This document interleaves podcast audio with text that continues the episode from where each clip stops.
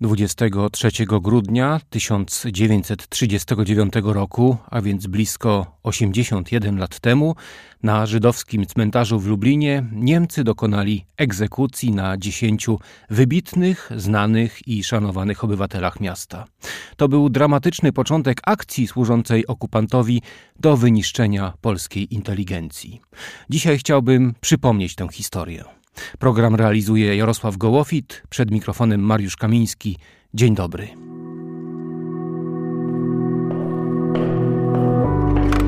Jakśmy przysięgę składali przed tym sztandarem, aby łomot serc naszych było słychać.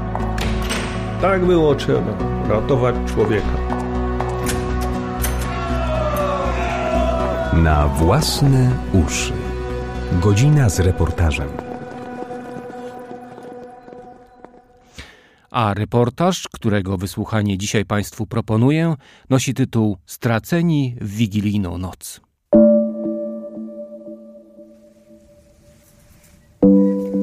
Profesor Czuma był aresztowany też w tym samym czasie i również znajdował się na zamku lubelskim i tak wspomina ten czas, ten ostatni wieczór i wigilię. Było to w Wigilię o godzinie 5 po południu. Szykowaliśmy właśnie kolację wigilijną. Niemcy postawili choinkę na dziedzińcu zamkowym, a następnie wyprowadzono nas na spacer. Była zadymka, ostry, mroźny wiatr szybko spędził większość kolegów z przechadzki. Jednak my z Martyniakiem chodziliśmy dalej, by jak najwięcej użyć spaceru. Pamiętam naszą ostatnią rozmowę. Czesław martwił się, co będziemy robić na wiosnę, z czego żyć. Odpowiedziałem mu żartem: Panie Czesławie, cóż się tym będziemy przejmować, nie wiedząc, czy doczekamy choćby nowego roku. Kilka kwadransów później wyprowadzono go z celi razem z innymi. Narzucił szybko futro i milcząc pokręcił głową. Później usłyszałem, że z tej straconej dziesiątki on jeden próbował ucieczki, ale zatrzymał go drut ogrodzenia, na którym zawisł. Przypuszczam, że na taki czyn mógł ważyć się jedynie profesor Martyniak, wysportowany i zwinny. Kim jest dla księdza Czesław Martyniak? Jest ojcem mojej mamy, czyli moim dziadkiem. Był profesorem filozofii i teorii prawa.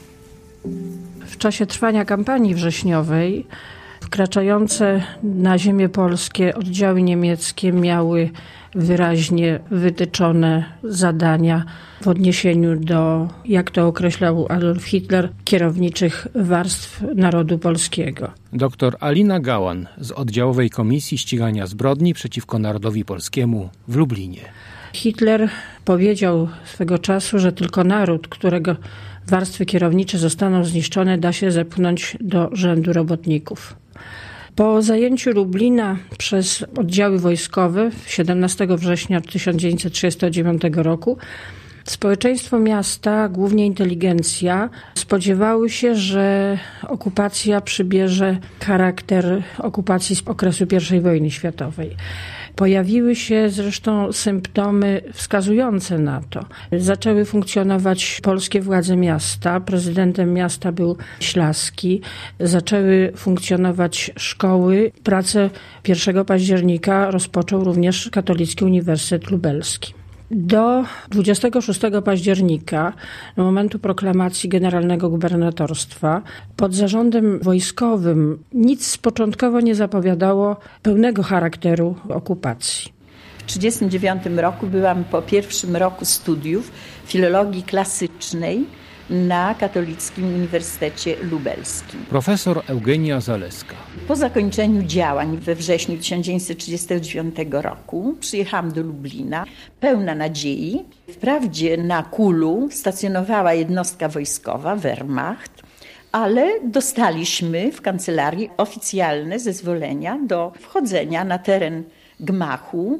Chociaż profesorów nie oglądaliśmy, jakoś nie było ich widać, ale chodziliśmy do bibliotek, do zakładów. Uczyłam się greki, czytałam, tłumaczyłam z koleżankami, kolegami. Codziennie na te zajęcia zjawiali się też nasi asystenci, którzy trochę próbowali kierować naszą pracą.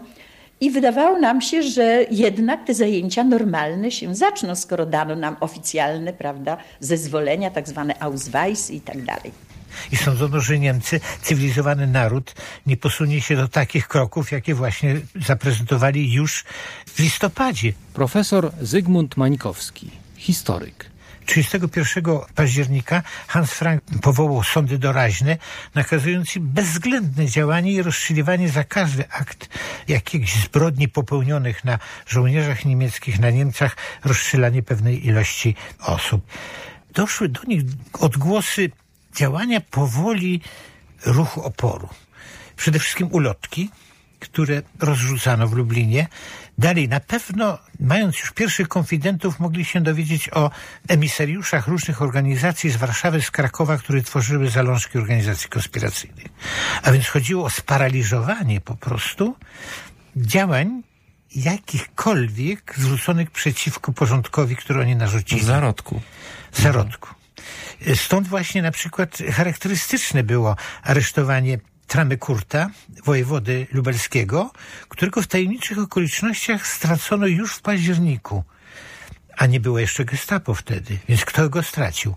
A później aresztowanie obydwu biskupów, Fulmana i Gorala, z którymi się obchodzono w straszliwy sposób, mianowicie postawionych przed rzekomym sądem doraźnym, w cudzysłowie, a następnie skazano na karę śmierci na podstawie rzekomych ulotek, które tam znaleziono w toku dyskusji i broni. Nie sądzę, żeby biskupi zajmowali się przechowywaniem broni.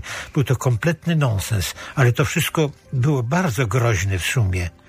I wreszcie ten motyw właśnie grudniowy, to jest z pewnością przestrzeganie Polaków przed jakimkolwiek oporem, zdławienie zalążków takiego oporu, a poza tym pozbawienie jak oni to nazywali, kierowniczych czołowych elementów narodu polskiego.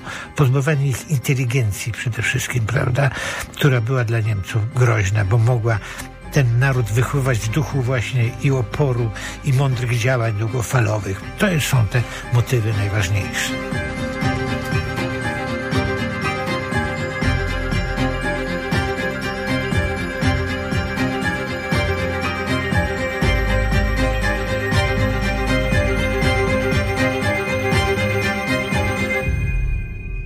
9 listopada, dwa dni przed Świętem Niepodległości Polski, władze okupacyjne, już władze dystryktu lubelskiego w ramach generalnego gubernatorstwa, dokonały prewencyjnego aresztowania w kręgach inteligencji. Aresztowano nauczycieli szkół średnich, adwokatów, sędziów, pracowników Katolickiego Uniwersytetu Lubelskiego.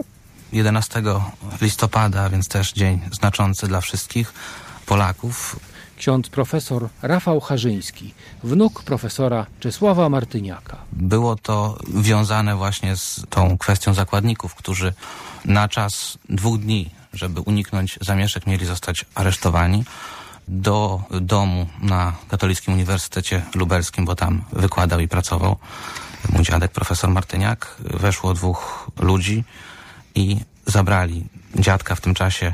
Moja babcia spodziewała się mojej mamy za dosłownie trzy tygodnie miała się ona urodzić i ostatnie słowa ojca, jakie zapamiętała, to było opiekuj się mamą. I nigdy potem już nie zobaczyli się. O urodzeniu drugiej córki dowiedział się z Grypsu, który przekazała mu straż więzienna.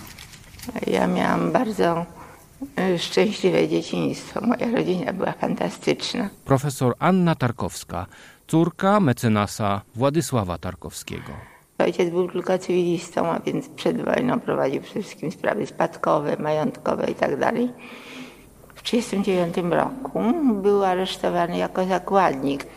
W tym okresie przecież ojciec jeszcze nie prowadził żadnej działalności w jakimś ugrupowaniu, no, poza tą obroną cywilną w 1939 roku, no, no, ale to nie było związane przeciwko Niemcom. A wracając do aresztowania, no ja niewiele pamiętam z tego okresu. Wiem, że w tym czasie mieszkał u nas jakiś Niemiec na kwaterze, ale jaka była jego rola? Wiem, że to był kapelan i to chyba rzymskokatolicki, pamiętam nawet jego nazwisko nazywał się Aszow. Ale zupełnie nie wiem, czy on cokolwiek przyczynił się czy do aresztowania, czy do zwolnienia ojca. Z tego 1939 roku pamiętam tylko jeden moment, ale nie pamiętam sytuacji, że zostawił mi swoje wieczne pióro, żebym pilnowała tego wiecznego pióra. Ale ja nie pamiętam, czy to był on był sam, czy tam byli jacyś żołnierze, czy jacyś, jak, jak to było.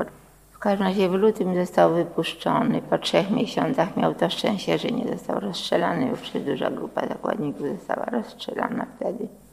My jeszcze nadal nie zdawaliśmy sobie sprawy z niebezpieczeństwa, jakie zawisło. No więc nadal chodziliśmy do gmachu Kulu i 17 listopada ja z koleżanką z ogrodu Saskiego przekroczyłyśmy ulicę na wprost bramy. Dzisiaj tej bramy nie ma, bo jest nowy fronton, prawda? Stali dwaj żołnierze na warcie i my wchodzimy po schodach, a oni nam dają jakieś znaki.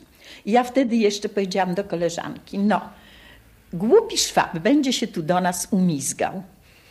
Oni chyba sygnalizowali nam niebezpieczeństwo, żeśmy tam nie wchodziły. Myśmy weszły w pułapkę wzdłuż ulicy.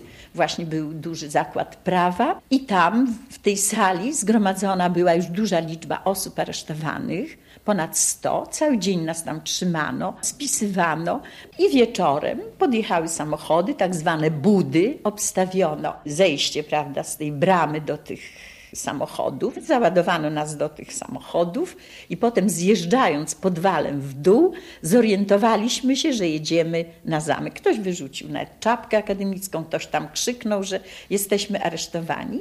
No i znaleźliśmy się na zamku.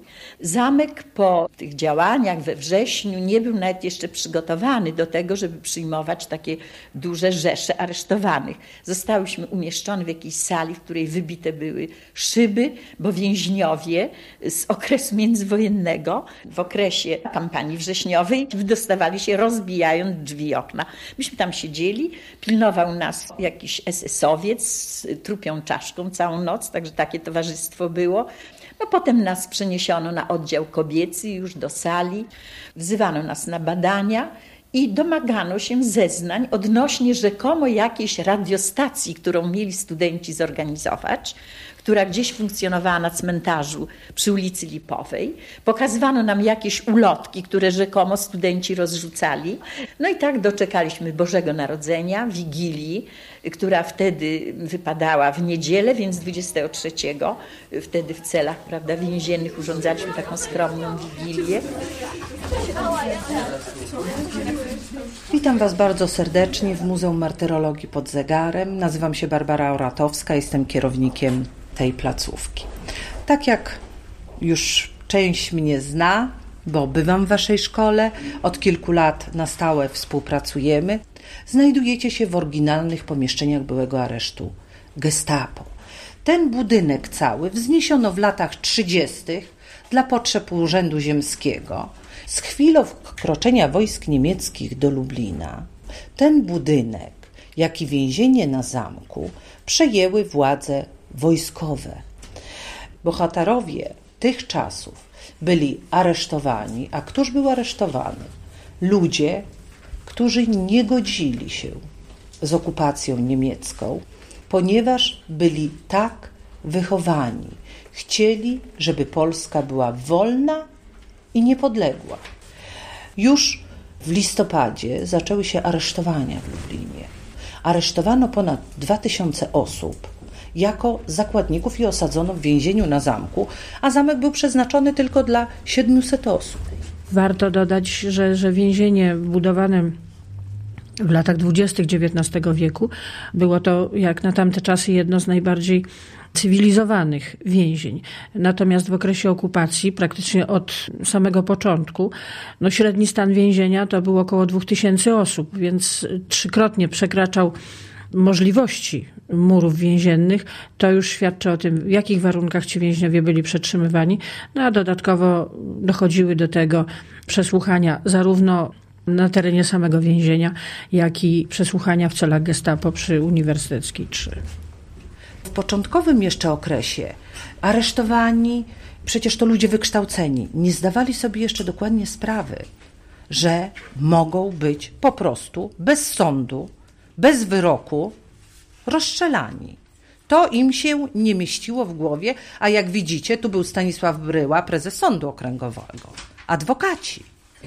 Więc prawa w ogóle międzynarodowe nie dopuszczały wykonania wyroku bez sądu.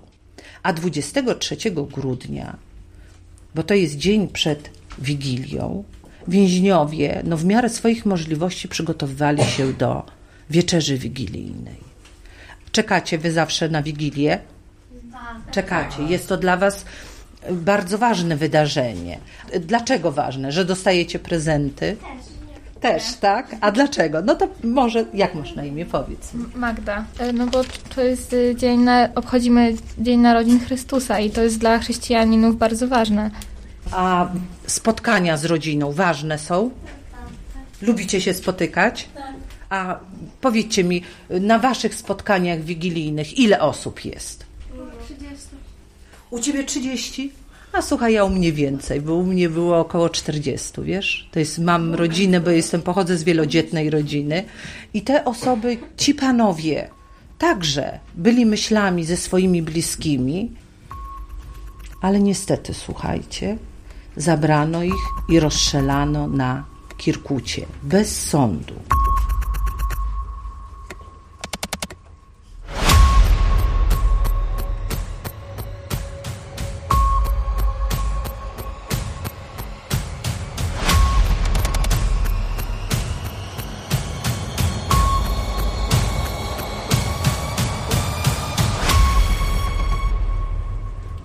Księgozbiorze muzeum są pamiętniki więźniów i oni dokładnie opisują, oczywiście każdy opisuje to subiektywnie, bo nawet siedzieli w jednej celi, w celi 35 każdy widział co innego, prawda? Każdy zwracał na co innego uwagę, jeden zwracał na strażnika, jeden zwracał uwagę na kolegę. W każdym bądź razie są te relacje więźniów z momentu, kiedy były te przygotowania do spotkania, do wieczerzy tej wigilijnej. Tutaj taki niepokój był już, później wywołanie po 17, czyli takie odczucia. Część myślała, że właśnie oni wychodzą na wolność, ale jeżeli im odebrano ciepłe ubranie i strażnik Polak kazał no, zostawić prezesowi bryle, papierośnice, tam jakieś dokumenty, więc tutaj no, takie zastanowienie, co się z nimi stanie.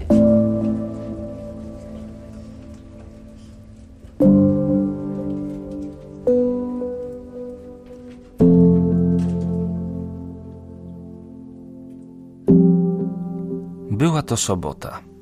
Zgodnie z tradycją, jeśli Wigilia Bożego Narodzenia wypada w niedzielę, należało w sobotę spożyć wieczerzę wigilijną.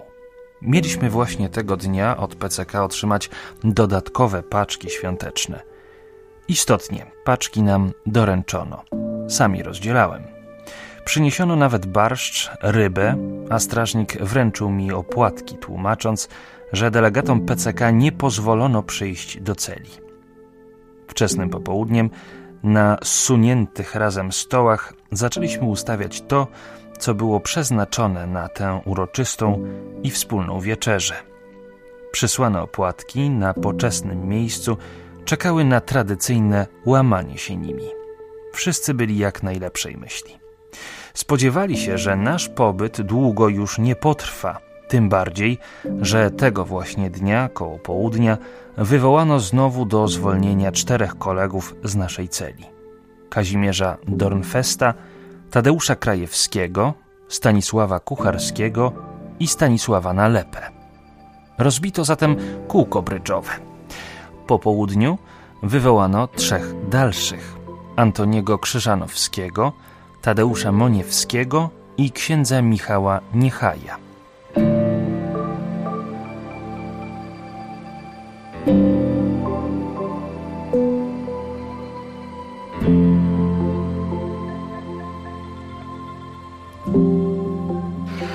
miałam taką strażniczkę, panią Polakowską, która była dla nas jeszcze względnie życzliwa. Pamiętam, późnym już takim wieczorem przyniosła wiadomość straszną, że z kilku cel na oddziale męskim wyprowadzono kilku panów, którzy już nie wrócili.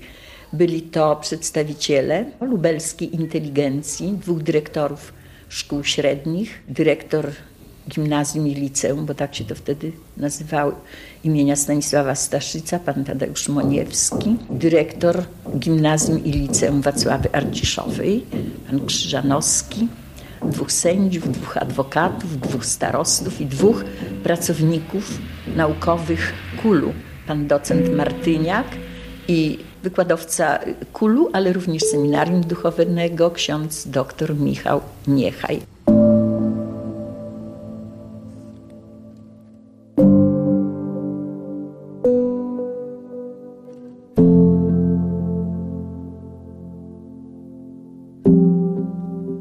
Zmierzchu zapadł szybko, w celi zapalono światło. Czas było zacząć wspólną wieczerzę, ale brakowało wciąż owych trzech ostatnio wywołanych. Nie kazano im przecież zabierać swoich rzeczy, jak tamtym do zwolnienia. Przypuszczaliśmy więc, że poszli na przesłuchanie i lada chwila wrócą. Czekaliśmy. Koło godziny piątej wypukałem strażnika do drzwi. Kozak wyprowadził mnie na korytarz. Zamknął za mną drzwi na klucz, otworzył drugie na długi korytarz, też je zamykając, i tam dopiero pewny, że nikt nas nie słyszy z celi 35 ani z sąsiednich cel, z których też kilka osób wywołano, powiedział mi: Nie czekajcie na nich, oni już nie wrócą. Jak to nie wrócą? zapytałem. Kozak mi na to nic nie odpowiedział. Ale oczy jego pełne łez i bezradny ruch ręką były wystarczającą dla mnie odpowiedzią.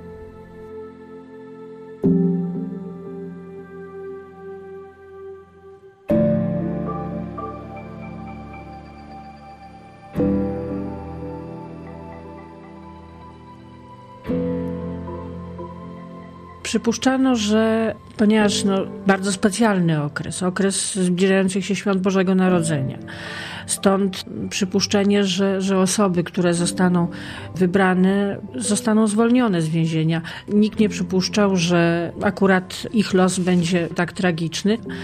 Okazało się, że tych dziesięciu i dwóch więźniów kryminalnych zawiezionych zostało na Kirkut przy ulicy Kalinowszczyzna i tam straconych. Więźniowie zamku, z tego co wynika z ich relacji, w kilka dni później dowiedzieli się właśnie między innymi od strażników polskich, że wszyscy wybrani 23 grudnia zostali zamordowani. Był to ogromny szok dla społeczności więźniarskiej stało się jasne, jaka jest polityka Niemców, jak bezwzględna i że można się spodziewać wszystkiego najgorszego. Zresztą egzekucja 23 grudnia to był początek, bo potem są dwie kolejne egzekucje 6 i 7 stycznia na Lęszczyźnie. Tam się w ogóle nie udało znaleźć miejsca pochówku. I tej grupie znalazło się tutaj, bo znajdujemy się w celi, gdzie jest prezentowana wystawa i zaczyna się właśnie fotografiami osób, które zostały stracone 23 grudnia 1939 roku. I może tutaj przeczytajcie, co jest napisane na tej planszy. Dawid. Na Kirkucie przy ulicy Siennej rozstrzelano 10 przedstawicieli inteligencji lubelskiej. Ksiądz Michał Niechaj, profesor Kulu, Józef Dańkowski, starosta lubelski, Tadeusz Moniewski, dyrektor gimnazjum Stanisława Stasica, Tadeusz Ilukiewicz, starosta lubartowski, Antoni Krzyżanowski, dyrektor gimnazjum Arciszowej, Władysław Rutkowski, adwokat, Stanisław Bryła, prezes sądu okręgowego, Edward Lipski, adwokat, Czesław Martyniak, profesor Kulu, Bolesław Sekutowicz, prezes sądu apelacyjnego. Co możecie powiedzieć o tych osobach? To znaczy, to były wysoko ustawione osoby. Czyli zajmowały w społeczeństwie tutaj naszym, lubelskim, wysokie stanowiska. Tak, kochani, bo w ogóle śledząc ich biogramy, byli to przeważnie ludzie, którzy walczyli o odzyskanie niepodległości. To byli byli legioniści, czyli żołnierze, którzy, jak to z Józefem Piłsudskim, z marszałkiem, wyrąbywali tą niepodległość. I dlatego też te aresztowania tych osób nie były przypadkowe. Okupant doskonale wiedział, Co to są za ludzie? Że oni stanowią zagrożenie, że oni na pewno będą tworzyć struktury konspiracyjne. I oczywiście się nie mylili, bo osoby, te, które rzeczywiście zajmowały wysokie stanowiska, później tworzyły te struktury konspiracyjne. Myślę, że chyba do końca ci, co szli na śmierć, chyba do końca chyba nie wiedzieli, że idą na śmierć. Z relacji Strażnika Polskiego wiemy, że prezes Bryła, y, gdy go rozstrzeliwano, krzyknął jeszcze: Niech żyje Polska. Dyrektor Krzyżanowski napisał taką jakby testament na kartce i. Zostawił w celi? W celi, tak, w celi, czyli swoją taką ostatnią wolę. To zostało przekazane, i, bo nawet tutaj pan doktor Marczuk w swoich tych opracowaniach także wymienia ten testament, ale nie jest napisane, co tam było. No, on zostawił synów. Bardzo często się zdarza, że to była taka ostatnia wola, co synowie mają robić, bo mówię, z innych dokumentów, co mam, to nieraz tak wynika, że to jest jakby ostatnia wola tego, który no, wie, że prawdopodobnie idzie na śmierć próbowałem sobie tą całą sytuację jakoś odtworzyć i, i, Bo dzisiaj i wyobrazić. jest starszy od swojego dziadka. On miał wtedy 33 lata. Kiedy zginął. Kiedy zginął. Był już profesorem, był już po habilitacji na Uniwersytecie Jagiellońskim. Właśnie polemika z Kelsenem, z przedstawicielem pozytywizmu prawnego była przedmiotem tej jego rozprawy. Rzeczywiście, no, wyobrazić sobie, że ja jestem już starszy w tej chwili od niego to jest czymś, co na pewno jakoś zatrzymuje i myśl, i, i serce. I myślę, że to jest coś, co na pewno jakoś na całym moim życiu, także na wyborze specjalizacji zaważyło właśnie ta osoba, osobowość. Tak jak z innych wspomnień też dowiedziałem się właśnie człowiek niezwykle żywy, bardzo dynamiczna osobowość. Znalazłem też w rodzinnym archiwum, w dokumentach notatkę z Uniwersytetu Jagiellońskiego, gdzie właśnie zaproszony był na rok 39-40 akademicki z wykładami. Prosił dziekan o podanie tematu wykładów, a więc mhm. ta przyszłość przed nim rzeczywiście stawała bardzo szeroko otworem.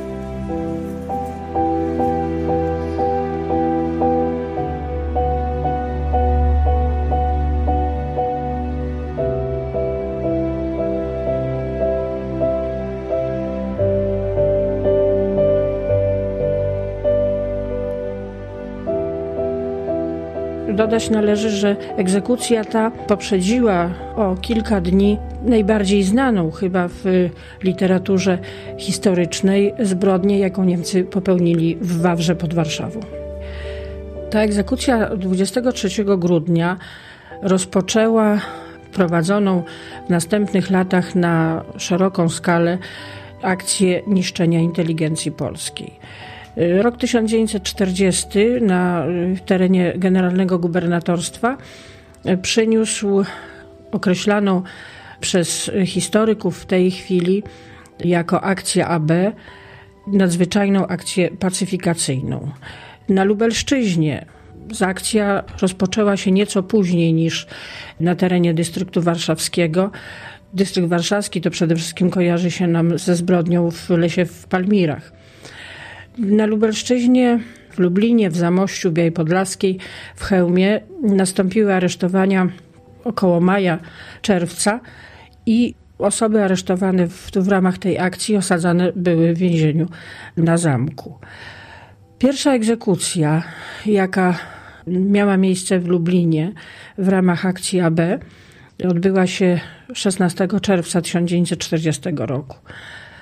Z więzienia na zamku na ówczesne przedmieścia, w tej chwili to jest właściwie centrum miasta, na rury jezuickie wywieziono grupę więźniów. To jest wąwóz na Czubach. Tam od kilkunastu lat stoi pomnik na miejscu tej i następnych egzekucji. W sumie na Czubach w tym wąwozie miało miejsce pięć egzekucji. Zginęło w nich prawdopodobnie około 450 osób rozdzieliliśmy się pracą, bo mamy takie główne punkty, które są w sposób straszny zagrożone O, tutaj widać macewy są poprzewracane. Tam mamy taki gąszcz po prostu zieleni, totalnie dzikiej, dlatego trzeba tam koniecznie wejść. Cmentarz w judaizmie jest miejscem najświętszym. O wiele większym przestępstwem jest zdewastowanie cmentarza niż synagogi. Jeżeli z synagogi wyniesiemy zwoje tory, wtedy ta synagoga jakby jest powiedzmy, że trochę mniej święta niż wtedy, kiedy jest w niej Tora. Najświętszym miejscem, najważniejszym jest właśnie cmentarz. On po hebrajsku nazywa się Beit HaOlam. Żydzi lubelscy mówili Beis HaOilem, czyli dom wieczności. I to jest właśnie to święte miejsce. Trzy rąbnięcia siekierką i właściwie to przejście będzie już. W latach 70. były po prostu dziury w murze. Paweł Sygowski, między innymi badacz kultury żydowskiej. I to dla dzieci, dla młodych ludzi to było miejsce schadzek. I myśmy się po prostu tutaj, prowadząc badania z Andrzejem Trzcińskim, no niejednokrotnie napotykali jakieś sytuacje męsko-damskie. No nie mówiąc o dzieciach, które się bawiły w Indian, ale, no, ale po prostu też i wandalią. Też trzeba pamiętać, że jest to też miejsce pamięci narodowej, bo tutaj rozstrzeliwano Lublinian, pierwsza ta wielka taka egzekucja z grudnia 1939 roku tej inteligencji lubelskiej miała miejsce na tym cmentarzu, czyli są tu pochowani. W którym miejscu widać? Nie wiem, nie wiadomo, nie wiadomo. Znaczy można powiedzmy przypuszczać, że prawda, za murem takie egzekucje były dokonywane i tych egzekucji było kilka w ogóle. Są jakieś? Są, są tylko wzięła Małgosia, w czerwonej torbie ma, wiesz? Ona tutaj wróci z. Po wojnie, w roku 1945, rozpoczęła w Lublinie działalność Miejska Komisja Badania Zbrodni Niemieckich. To była druga obok Okręgowej Komisji Badania Zbrodni Niemieckich działająca placówka. Miejska komisja zajmowała się przede wszystkim z badaniem zbrodni na terenie miasta. Już wtedy sędziowie Moszyński, Remigiusz Moszyński i Leopold Policha, pracujący w komisji, podjęli trud ustalenia miejsca pochówku ofiar. Komisja przesłuchała kilkudziesięciu świadków. Przesłuchała między innymi osoby mieszkające w pobliżu Kirkuta. To były osoby mieszkające na ulicy Kalinowszczyzna, które z okien swoich mieszkań y, widziały sam moment przywożenia ofiar na miejsce egzekucji, natomiast nie widziały, ponieważ to było po południu, więc zapadał mrok, nie widziały miejsca, w którym mieliby zamordowani być pochowani. Sam moment mordu obserwował tutaj z czwartku stróż ze szkoły. Był na strychu, bo widział podjeżdżające samochody. To było dosyć już zmierzch, więc no nie mógł za bardzo rozpoznać. Widział samochody, widział reflektory i właśnie podjeżdżające pod Kirkut i tam później salwy oddane. Dlatego też ten moment został w jakiś sposób zarejestrowany przez niego i później przekazywany. Sprawa była badana bardzo dokładnie przez Okręgową Komisję Badania Zbrodni Niemieckich w Lublinie. Na pewno takim świadkiem byli strażnicy, którzy się dowiadywali, widzieli jak ich bez żadnych płaszczy, bez posiadanego sprzętów załadowano na tą ciężarówkę, ona odjeżdżała. Był kierowca tej ciężarówki, nie ustaliliśmy nigdy, czy była to niemiecka ciężarówka wojskowa, mhm. czy może ciężarówka, która normalnie dowoziła na zamek jedzenie i inny sprzęt, prawda. Wiele dowiedzieliśmy się od tych strażników, którzy później dowiadywali się od tych, którzy wykonali ten wyrok. Oni byli z nimi w jakimś porozumieniu, w jakiejś zgodzie. Echa tego były. Ale właściwie to niewiele jednak zdołaliśmy ustalić w tym wszystkim. Nie wiedzieliśmy dokładnie, gdzie zakopano te zwłoki. Kto zakopał te zwłoki przede wszystkim.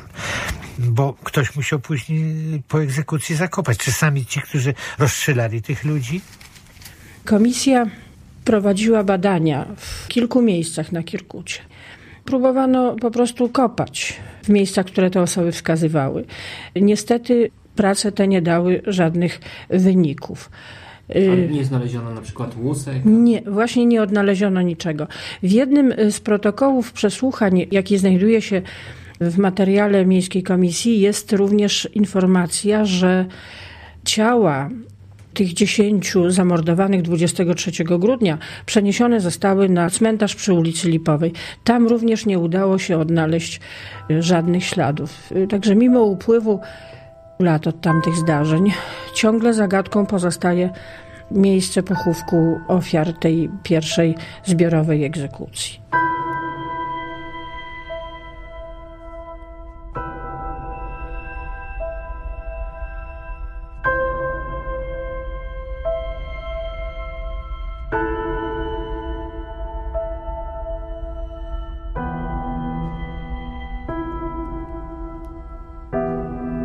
Śledztwo prowadzone przez y, działającą teraz Komisję Ścigania Zbrodni przeciwko Narodowi Polskiemu było wynikiem podjęcia śledztwa prowadzonego przez działającą do 1999 roku Okręgową Komisję Badania Zbrodni przeciwko Narodowi Polskiemu, wcześniej badania zbrodni hitlerowskich. Tam to śledztwo zostało zawieszone i prokurator y, oddziałowej komisji w 2000 roku podjął to śledztwo. Śledztwo dotyczyło obok zbrodni popełnionej 23 grudnia na Kierkucie, także zbrodni egzekucji 50 osób dokonanej tego samego dnia w Lubartowie. Jak ustalono w toku śledztwa, sprawcami wykonawcami obydwu tych egzekucji byli członkowie 102 Batalionu Policji, dowodzonego przez Wilhelma Trapa. Y, Gustaw Trapa, powiedziałam Wilhelm, przepraszam. Trap był sądzony po wojnie przez sąd polski, y, skazany został na karę śmierci.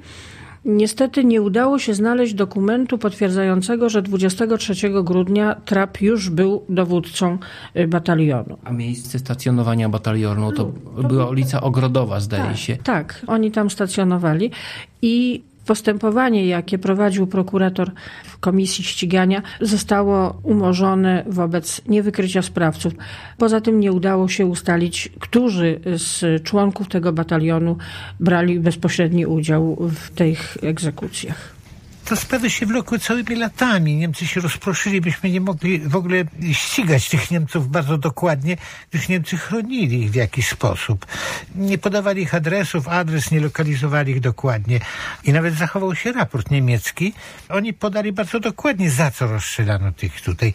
Za zabicie jednego z żołnierzy z tego batalionu. Tutaj ksiądz też y, mówił o pewnej sytuacji. To też jest y, w tych aktach, które tutaj mamy przed sobą. Przytoczę już z dokumentu, tak jak jest mhm. napisane. Na temat aresztowania w dniu 9 listopada 1939 roku nauczyciel gimnazjum imienia Zamojskiego w dniu 25 lutego 1946 roku złożył zeznanie Alojzy Paciorek. Alojzy Paciorek również zatrzymany został zwolniony w dniu 20 grudnia 1939 roku. W kilka dni po zwolnieniu dowiedział się od profesorki gimnazjum Teresy Kimmel o egzekucji dziesięciu zakładników na Kirkucie. Teresa Kimmel, jako dobrze znająca język niemiecki, uczyła języka polskiego żołnierzy niemieckich zakwaterowanych przy ulicy Ogrodowej 12 w Lublinie.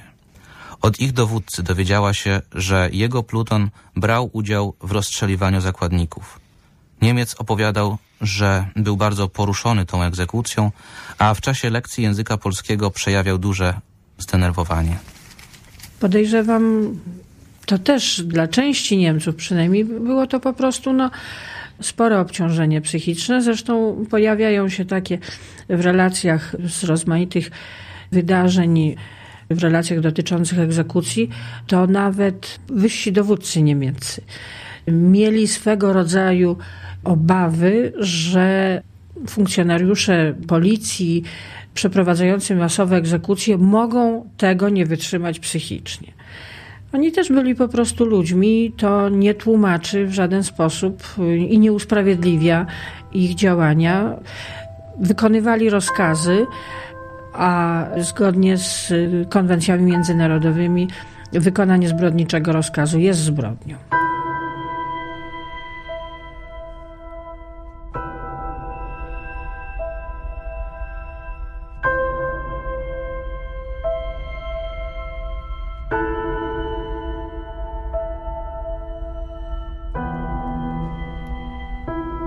Niestety w przypadku tej egzekucji na Kierkucie, jak i całego szeregu egzekucji, jakie miały miejsce przez kolejne lata okupacji, ciągle jest więcej pytań, na które nie umiemy niestety znaleźć odpowiedzi, niż takich bardzo oczywistych rozstrzygnięć.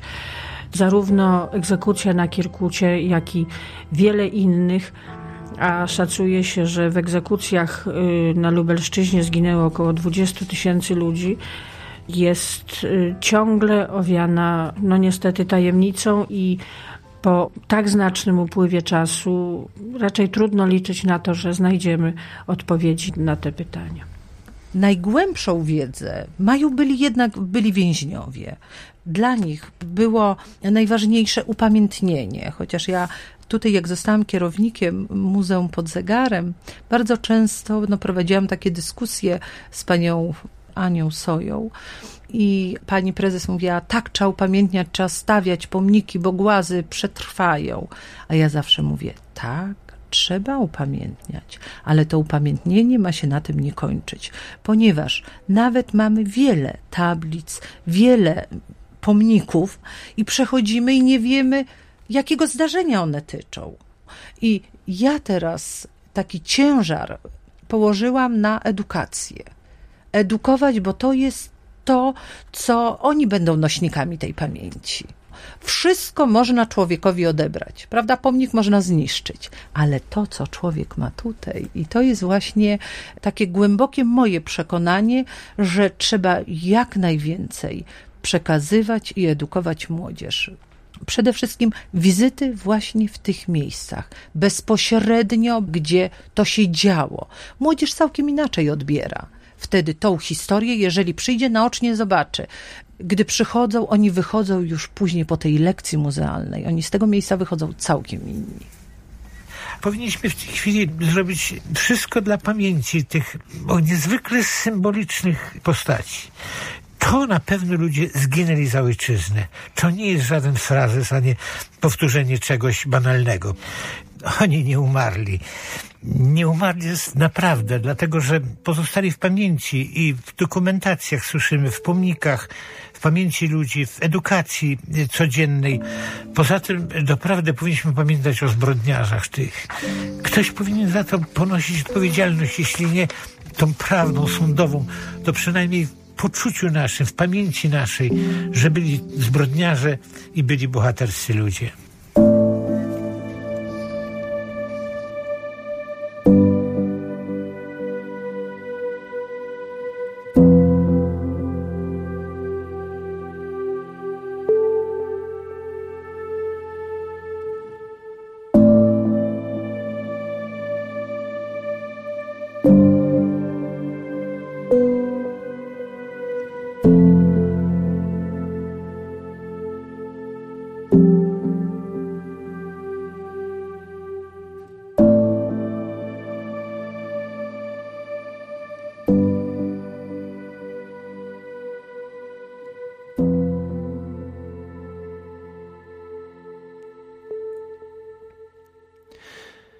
Reportaż, który dzisiaj dla Państwa przygotowałem, nosi tytuł Straceni w wigilijną noc.